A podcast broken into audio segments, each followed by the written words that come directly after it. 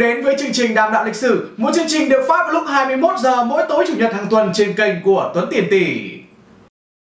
Nếu ai cũng nghĩ rằng Tổng thống phải quý thời gian đến từng giây, sắp xếp công việc chi ly cho cả tháng thì họ đã nhầm. Các Tổng thống thượng thặng trên thế giới, hóa ra họ còn cao su hơn cả một người bình thường.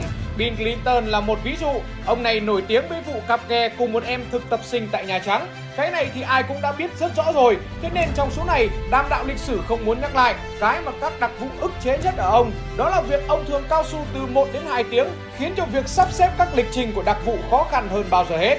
Có lúc bố ấy trễ giờ vì mãi ngồi đánh bài với bạn Có hôm thì phỏn lên Bố ấy lại ngồi buôn dơ lê với một người bảo vệ Hoặc một nhân viên khách sạn tình cờ gặp Thế nhưng những quả chờ đợi này vẫn chưa là gì so với quả Clinton ra lệnh bắt không lực một đợi trên đường băng sân bay quốc tế Los Angeles một tiếng đồng hồ chỉ vì để ông cắt nốt quả tóc. Và tất nhiên, đội đặc vụ này đợi nó thành cơm bữa rồi nên họ cũng không dám phản nàn nửa lời. Thế nhưng cái khốn nạn nhất là tất cả các chuyến bay khác trên sân bay ngày hôm đó cũng đều phải đợi Clinton cắt xong quả tóc chứ không ai được phép cất hay hạ cánh khiến cho rất nhiều người cảm thấy cực kỳ ức chế.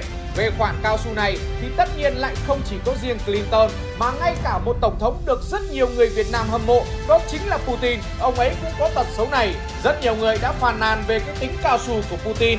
Người đầu tiên là Đức Giáo hoàng Francis năm 2013 thì Giáo hoàng đã phải chờ 30 phút đến năm 2015 thì Putin đã rút kinh nghiệm và tiến bộ hơn. Giáo hoàng đã phải chờ tới một tiếng. Sau giáo hoàng Francis thì còn có cả một danh sách dài những nạn nhân của Tổng thống Nga. Nào là nữ hoàng Anh Elizabeth, nhà vua và hoàng hậu Tây Ban Nha, nhà vua Thụy Điển, Tổng thống Phần Lan, Ngoại trưởng của Mỹ. Putin cao su đến nỗi tờ báo của Hàn Quốc phải chạy dòng tít rằng ông Putin xin hãy đúng giờ ở lần hẹn sau. Nói có sách, mách có chứng. Và đây là tấm hình mà Tổng thống Putin đang đi ra xếp hàng chụp ảnh. Ông là người muộn nhất trong khi các nhà lãnh đạo khác đã chỉnh tề và ổn định vị trí. Nói về tính cao su của Putin thì chính vợ ông đã phải thừa nhận điều này, kể cả là trong buổi hẹn đầu tiên thì ông cũng cao su. Bà nói rằng tôi không bao giờ trễ hẹn, nhưng ông ấy thì luôn tới trễ. Một tiếng rưỡi là chuyện bình thường. Tôi nhớ có lần đã phải đứng đợi ông ấy ở ga tàu điện ngầm 15 phút đầu tiên thì không sao, nửa tiếng thì vẫn ổn. Thế nhưng khi một tiếng đồng hồ qua đi mà ông ấy vẫn chưa tới, bạn sẽ phải khóc vì bất lực. Chính bản thân Putin ông cũng phải thừa nhận rằng ông không thể nào bắt đầu một cuộc họp đúng giờ vì lịch trình bận rộn của mình. Trong một buổi phỏng vấn, ông đã chia sẻ về vấn đề này rằng tôi thường tới lớp muộn, vậy nên vào mùa đông, đa số là tôi không kịp mặc quần áo chỉnh tề trước khi đến trường. Để tiết kiệm thời gian, nhiều khi tôi cũng chả thèm mặc áo khoác và cứ thế chạy thẳng tới lớp nhanh như một viên đạn. Quay trở lại với câu chuyện của Bill Clinton thì các đặc vụ ức chế với tính cao su của ông là không phải bàn cãi rồi. Thế nhưng cái mà các đặc vụ ghét hơn cả là ông có một bà vợ quá khó ở. Bà này rất hay nóng tính và cứng rắn với nhân viên, suốt ngày la hét và căn nhằn về tất cả mọi thứ. Trong cuốn tự truyện của mình, vợ của Clinton đã viết về việc bà ấy rất biết ơn đối với các nhân viên Nhà Trắng. Thế nhưng thực ra không phải. Các đặc vụ chia sẻ lại rằng bà này không hề nói chuyện với họ. Họ ở cạnh bà cả năm trời nhưng chưa bao giờ được nghe bà ấy nói một lời cảm ơn. Các đặc vụ còn cho biết thêm Vợ của Clinton chỉ tươi cười và lịch lãm trước máy quay Còn khi bỏ máy quay đi một phát Thì cái chó tính của bà nó lại nổi lên Bà chửi các anh em không ra một hệ thống cống rãnh gì cả và tất nhiên là không chỉ có các đặc vụ phải khổ sở với cái tính cáu kỉnh của vợ Clinton Mà chính Tổng thống cũng khốn khổ khốn nạn với bà Ai cũng tưởng Tổng thống là hoài, thế nhưng không phải Ông này kể từ sau vụ cặp kè với em thực tập sinh ở Nhà Trắng đã phải sống một cuộc sống khổ hơn ở tù. Ông rất thích giao lưu với dân chúng, thích chơi gôn, thế nhưng vợ ông lại không thích một món nào trong số đó. Chính vì thế mà ông bị vợ nhốt suốt ngày trong vườn nho Manta, không cho đi đâu cả. Với sở thích tiếp dân của mình thì Clinton có một biệt tài mà ai cũng phải nể, đó là ông nhớ được từng người mà ông đã gặp dù chỉ một lần. Chính vì điều này, thế nên rất nhiều người đã cảm động với ông. Ông nhớ được cả tên và hoàn cảnh gia đình của họ. Chính vì có tài nên phải có tật. Thế nên các đặc vụ hoàn toàn có thể thông cảm được với Clinton về tính cao su của ông. Thêm nữa là ông cũng rất tôn trọng các đặc vụ không như vợ của mình. Thế nên việc cao su cũng không có gì quá nghiêm trọng. Nếu so sánh Clinton với Jimmy Carter, thì các đặc vụ vẫn thích Clinton hơn rất nhiều. Bởi Jimmy Carter là một người mà các đặc vụ không thể hiểu nổi. Tại sao ông này lại được lên làm tổng thống Mỹ. Jimmy Carter rất khinh thường những người bảo vệ mình. Và ông oái oăm theo kiểu, lúc nào cũng cố tình tỏ ra mình là người của dân chúng. Thế nhưng thực tế lại không phải. Trước mặt dân chúng thì bố diễn y như thật thể hiện mình là người luôn tự tay mang hành lý khi đi công tác. Thế nhưng thực ra có phải đâu, chỗ nào có máy quay thì bố ấy tự sách thôi. Còn không á, thì đặc vụ đi mà sách chính vì thế mà các anh em đặc vụ rất cay, vừa mang tiếng mà lại vừa chẳng được một miếng nào cả. Đã thế cả thờ lại còn có cái trò tuyên bố với báo chí rằng ông đang tiết kiệm tiền cho đất nước bằng cách lắp đặt những tấm pin mặt trời trên mái Nhà Trắng để đun nước sôi. Thế nhưng điều này cũng không phải đâu. Mấy cái tấm pin mặt trời con con của ông ấy làm gì đủ nước nóng để rửa tay. Đội đặc vụ toàn phải chạy ra ngoài mua mấy cái ấm siêu tốc để bố ấy còn đun nước pha trà rất tốn kém. Thế nhưng cái đó vẫn chưa là gì. Bố này còn tởm hơn ở chỗ đó là luôn tỏ ra mình là người làm việc chăm chỉ để phục vụ dân Mỹ. Sáng ra thì 6 giờ, ông ấy đã tới phòng bầu dục ở Nhà Trắng để check-in các kiểu. Ý là tao làm việc chăm lắm, Thế nhưng mà chỉ làm việc độ lửa tiếng thôi. Thế xong rồi lại kéo xem mà ngủ một giấc húp hết cả mặt lên. Ai không biết thì cứ tưởng ối tận tụy. Thế nhưng thực ra không phải đâu. Chỉ có những đặc vụ kè kè 24 trên 24 mới có thể hiểu rõ được điều này. Chính vì hay làm trò con bò, Thế xong lại còn cạo tính với những người bảo vệ mình. Thế nên đội đặc vụ cực kỳ ghét Carter Bố này rất hay sĩ diện với đội cận vệ rằng Chẳng cái thằng bò mẹ nó chạy nhanh bằng tao cả. Tao chấp cả lo chúng mày chạy thì với tao đội cận vệ chạy thử thì đúng là không thể ăn được thật. Chính vì thế mà đội này đã phải tuyển một thằng chạy như Uzambon vào để bảo vệ tổng thống. Và thế là trong một lần Carter cố chạy để thắng thằng kia thì hết hơi ngã rúi rụi, khiến cho đội đặc vụ cười sướng như bố đẻ em bé. Tất nhiên chỉ là cười thầm mà thôi, chứ không dám hô hố ra rồi lại bị đuổi việc thì chết giờ. Thế nhưng những cái vừa kể trên nó chỉ khốn nạn đối với các mật vụ mà thôi. Cái mà các mật vụ cảm thấy chối tỉ nhất ở Carter đó là ông này không có thái độ bảo vệ người Mỹ Ông không muốn mang theo vali hạt nhân về nhà chỉ vì không muốn ai quấy rầy trên phần đất riêng tư của ông.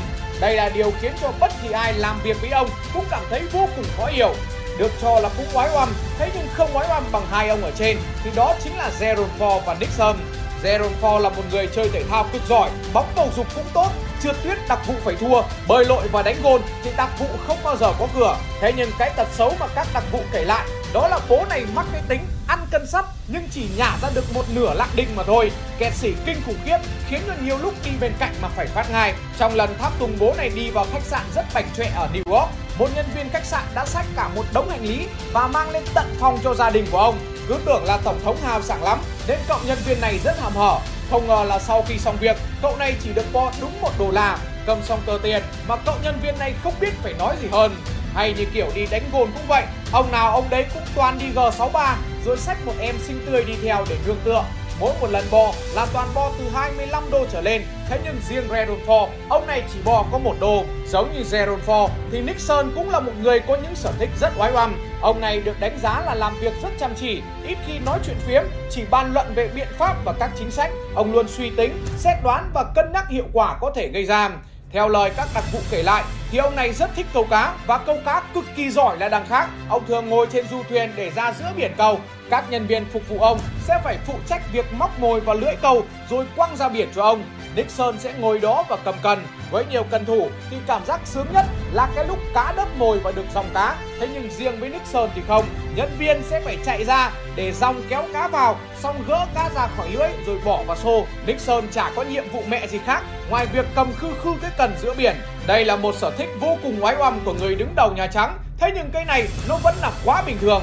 Ông này còn có sở thích mặc vest và đi giày tây ở trên bãi biển. Đấy mới là cái oái oăm. Thế nhưng cái này nó vẫn chưa là gì cả bố này còn thích bật lò sưởi vào mùa hè, khiến cho các đặc vụ đi cùng khốn khổ khốn nạn. Thế nhưng dù sao, thì những cái tật xấu ấy, nó cũng chẳng thể nào khét bằng tật xấu hám gái của Kennedy.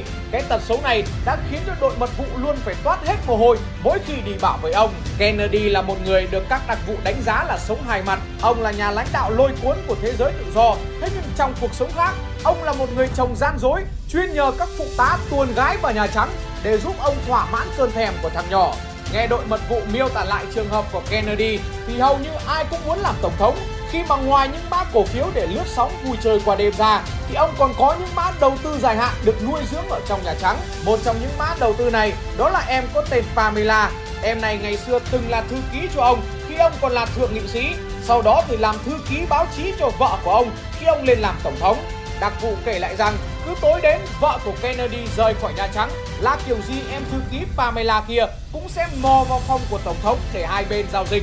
Ngoài ra, thì ông còn có thêm hai em thư ký nữa cũng được chăm nuôi như kiểu Sugar Baby. Hai em này thì không biết các đặc vụ đã ông nào được thử chưa, nhưng nghe kể lại là điện nước đầy đủ lắm thế nên sẽ được bơi cùng với Tổng thống họ chỉ mặc chiếc áo sơ mi ngắn tay dài đến rốn, bên trong không mặc gì cả. Các đặc vụ ông nào ông đấy cũng nhìn thấy rõ hết trọn bộ nét Full HD. Mấy ông đặc vụ kể lại, rõ ràng là chỉ đứng bảo vệ cho tổng thống thôi, chả nghe tiếng quốc cả đâu, mà thằng nào thằng đấy cũng phải chào cờ. Thằng duy nhất không phải chào cờ mỗi lúc tổng thống đi bơi, đó là mấy thằng trực điện đài để theo dõi xem bao giờ thì vợ tổng thống về. Đội này lúc nào cũng phải canh phòng rất cẩn thận, bởi chẳng may để lộ một phát thì tổng thống sẽ đuổi việc ngay lập tức. Nguyên tắc của đội đặc vụ này là nghe thấy, nhìn thấy nhưng phải coi như không biết gì cả.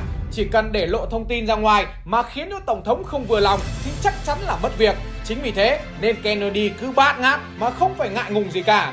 Theo như lời kể lại của các đặc vụ thì Kennedy còn có quan hệ tình ái với một số em nữa ở những khách sạn tại New York và thậm chí là ở trong gác xếp phía trên văn phòng Bộ Tư pháp, nơi mà em trai của ông đang làm bộ trưởng. Sở dĩ Kennedy chọn nơi này đó là bởi giữa tầng 5 và tầng 6 có một gác xếp chứa chiếc giường đôi được Bộ trưởng sử dụng khi cần ở lại qua đêm để giải quyết những vấn đề khẩn cấp. Cuối phòng đấy thì nó lại nối với cái cầu thang riêng. Chính vì thế mà Kennedy và Amber cứ thoải con gà mái đi từ đường hầm lên mà không bị ai bắt gặp. Thế nhưng câu chuyện của Kennedy lại chẳng là gì so với câu chuyện của cấp dưới là Phó Tổng thống Lyndon Johnson. Khi Kennedy bị ám sát thì ông này mới được lên làm Tổng thống thay. Johnson được các mật vụ đánh giá là thô lỗ, hư hỏng và hay say. Về khoản gái gú thì Johnson chắc phải hơn Kennedy một trình. Ông xúc các em thư ký trẻ như cơm bữa. Thậm chí có lần còn bị vợ mình bắt tận tay cái cảnh ông đang xúc một em ngay trên sofa Nhà Trắng. Sau vụ đó, ông đã chửi đội đặc vụ như con vì cái tội canh phòng không cẩn thận. Về sau này, đội đặc vụ đã phải lắp riêng một cái còi báo động cho ông. Thế cứ thấy vợ ông đến Nhà Trắng là họ sẽ ấn nút để chẳng may ông có đang ăn vụng thì còn kịp chửi mép.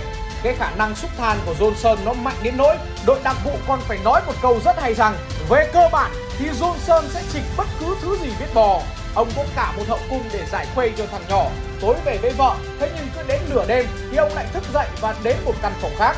Vợ ông thừa biết chuyện ông làm, Thế nhưng bất lực nên đành chịu. Bất ngờ hơn, Phòng bên kia có lúc là một em tóc vàng khiêu gợi, Thế nhưng có lúc lại là vợ của bạn ông. Đặc biệt ở chỗ là bạn ông lại cho phép ông giao dịch với vợ của hắn khiến cho các đặc vụ cứ mắt chữ O mồm chữ A. Ngoài ra thì các thành viên của phi hành đoàn không lực 1 còn nói rằng Johnson rất hay đóng kín cửa dẫn đến phòng tiếp tân và ở trong đó hàng tiếng đồng hồ với em thư ký xinh đẹp của mình, kể cả trường hợp vợ ông có mặt ở đó. Vợ Johnson biết chồng của mình như vậy thì cay lắm, nhưng không làm sao được. Trong lần phỏng vấn trên truyền hình năm 1986, khi được hỏi về tin đồn lăng nhăng của chồng, bà đã chia sẻ rằng Bạn biết đấy, chồng tôi yêu thương dân chúng, tất cả dân chúng luôn Và nửa số dân chúng trên thế giới là phụ nữ. Tuy thế, những việc yêu thương dân chúng theo nghĩa đen của Dương Sơn được các đặc vụ cho là giả tạo bởi ông chỉ vui vẻ niềm nở trước mặt mà thôi. Còn khi lên máy bay thì ông thường chửi người dân rằng Bố cái loại chó chết, tao muốn tái vào mồm tất cả lũ chúng mày Thế nhưng chửi thế nó vẫn là bình thường Johnson còn có sở thích mỗi khi lên máy bay Đó là chỉ mặc quần đùi và đi tất Thậm chí ông còn thường xuyên cởi luôn quần đùi ra chân như nhộng trên máy bay và không cần biết xung quanh ông đang có những ai. Các đặc vụ vì thế cũng biết rất rõ bộ ấm chén của Johnson như nào. Họ nói rằng ông có một hòn bì quá cỡ, chính vì thế mà mọi người thường gọi ông là bì bò. Johnson biết được biệt danh này của mình, ông ấy rất khó chịu. Các đặc vụ thường rất sợ Johnson, chính vì thế mà hầu như không bao giờ dám nói xấu ông bất cứ một thứ gì vì để ông bực mình lên thì ốm đòn. Johnson có bài tra tấn những thằng mình ghét, đó là cho qua Việt Nam để đánh nhau. Chính vì cái này, thế nên không thằng nào dám lệch sóng với việc rượu chè suốt ngày, uống hết từ ngày này qua ngày khác. Chính vì thế mà dường như Johnson có những lúc không thể kiểm soát được hành vi của mình. Bằng chứng là có lần ông còn móc luôn thằng nhỏ ra và phun nước ngay trước mặt các phóng viên trong một buổi họp báo. Những trường hợp như này thì các đặc vụ chả biết phải bảo vệ tổng thống của mình như nào nữa cả. Nhiều lúc họ chỉ nghĩ thầm rằng, nếu thằng cha này không làm tổng thống, thì chắc chắn nó đã phải ở trong trại tâm thần rồi. Đây có lẽ là minh chứng cho ta thấy được, hóa ra tổng thống Mỹ không hề hào nhoáng như những gì mình vẫn thấy trên truyền thông. Những người càng tài thì cái tật của họ lại càng tởm. Vâng và chương trình đàm đạo lịch sử ngày hôm nay xin phép được tạm dừng tại đây. Xin cảm ơn sự quan tâm theo dõi của tất cả quý vị và các bạn. Hãy nhớ like fanpage đàm đạo lịch sử cũng như subscribe cho kênh Tuấn Tiền Tỷ để kênh của em sớm đạt được 1 triệu 500 nghìn người đăng ký đấy xem nhé.